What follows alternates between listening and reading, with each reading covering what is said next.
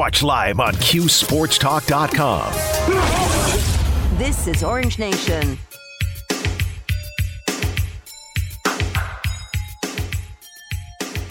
All right, Stephen Fonte, Paulie Sibilia back with you here on a Friday edition of Orange Nation. And as we go back to our guest line, bring on our final guest today. Yes, Paulie, before we bring in Devo. What no, do you I got? wanted to lead with Devo. Oh, you wanted, I wanted to start. lead. The, I wanted to le- ask him okay, the first so, question. So, so stop the press here. Paulie wants to ask the first question. Uh, our good friend Eric Devendorf joining us. I, I turn the mic over to you, Paul. It- and it could go horribly wrong. Eric Devendorf, it's Big Daddy Kane's birthday today. You a Big Daddy Kane fan?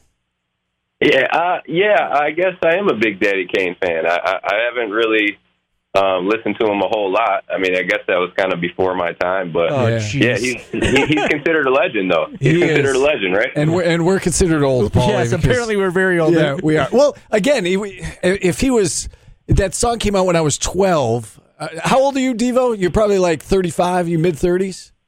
I'm 34, so I was born in '87. Yeah, so he was. That's when he was popular. Right, so he was like he was like one. oh, So that, you can't hold that against Derek. It was, it, it was before your time. Paulie and I are old. Um, uh, t- we got we, we got to talk about this event last night, Eric. It, it was a whole lot of fun. I, I watched the I watched the second half on QSportsTalk.com, um, and it, it it seemed like you guys were really trying to win the game. I mean, I, I know it was fun and you got everybody together. Were, were the competitive juices flowing last night?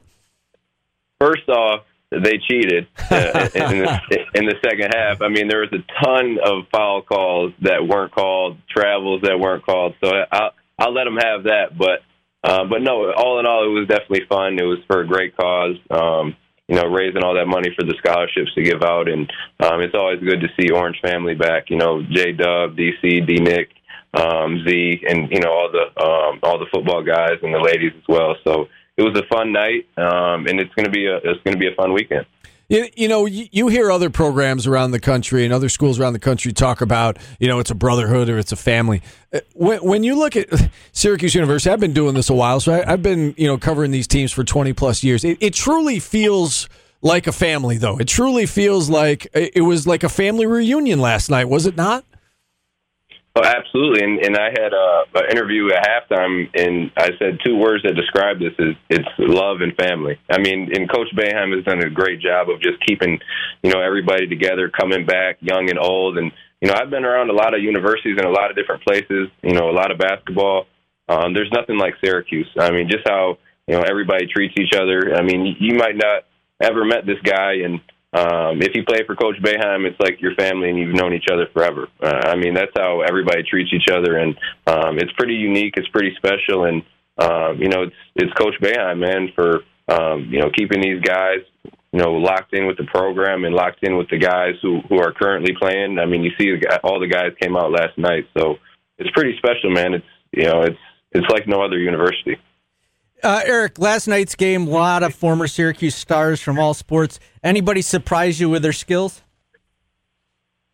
Uh, no, most of them were pretty terrible. just, to be, just, just to be honest, but I mean, you know, a lot of these guys are older, and and um, again, just coming out and, and you know, seeing all the old alumni and um, and the support that you know Syracuse family has for each other.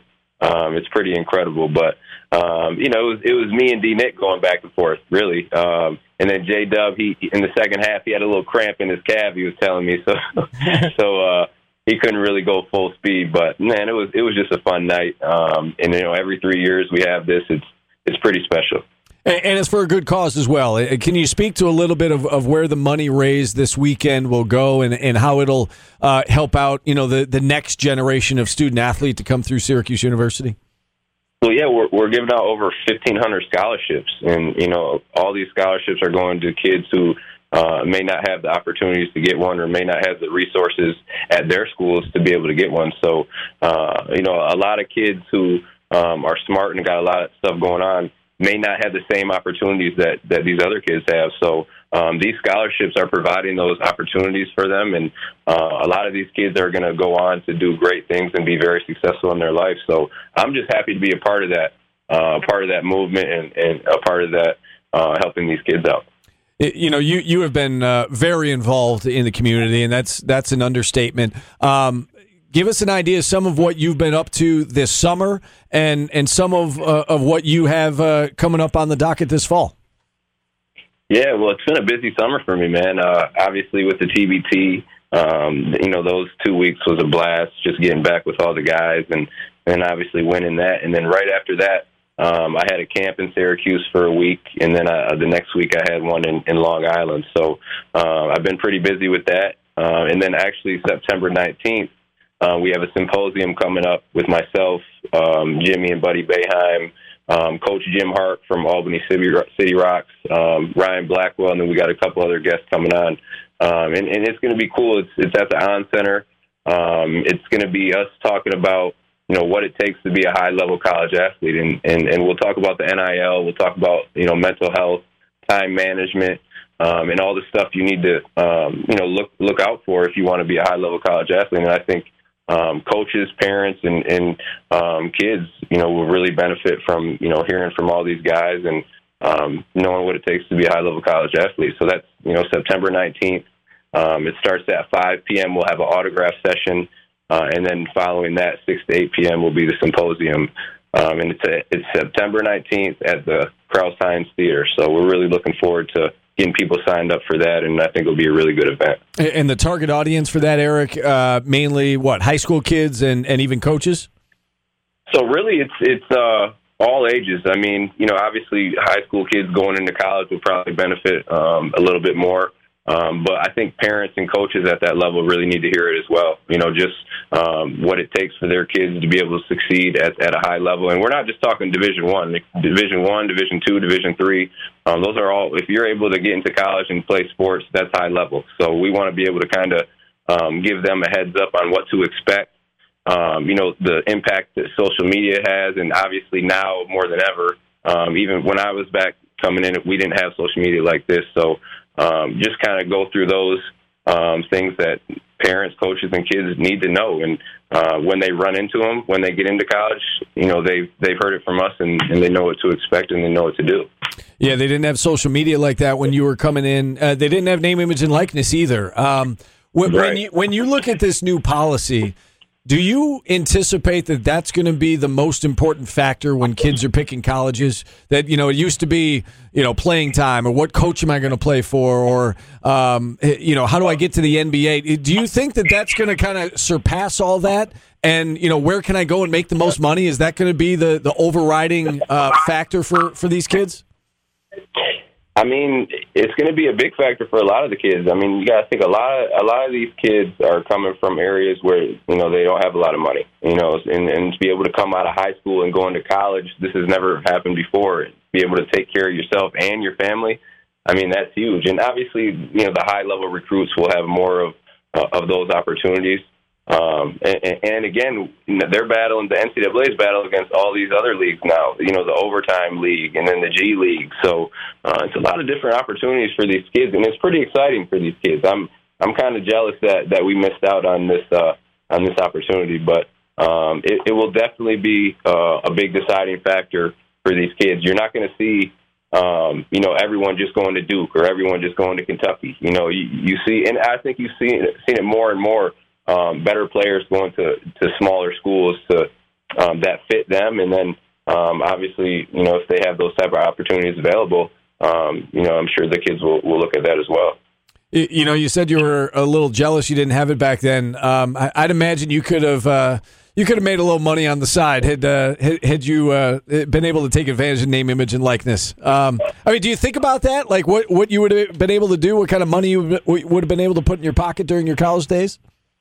Whew, I, I'd have been okay. I tell you that. definitely. Um, yeah, it, it def- I think a lot of us would have had opportunities to to make a lot of money, but I think you know the older guys really kind of paved the way. I mean, you could even go back to um, the O'Bannons at UCLA uh, when they were um, you know trying to get this thing started. So you know the older guys paved the way for these younger guys to have this opportunity, and um, it's awesome, man. It's it's it's what it should be. I mean, these athletes make tons and tons of money for the university.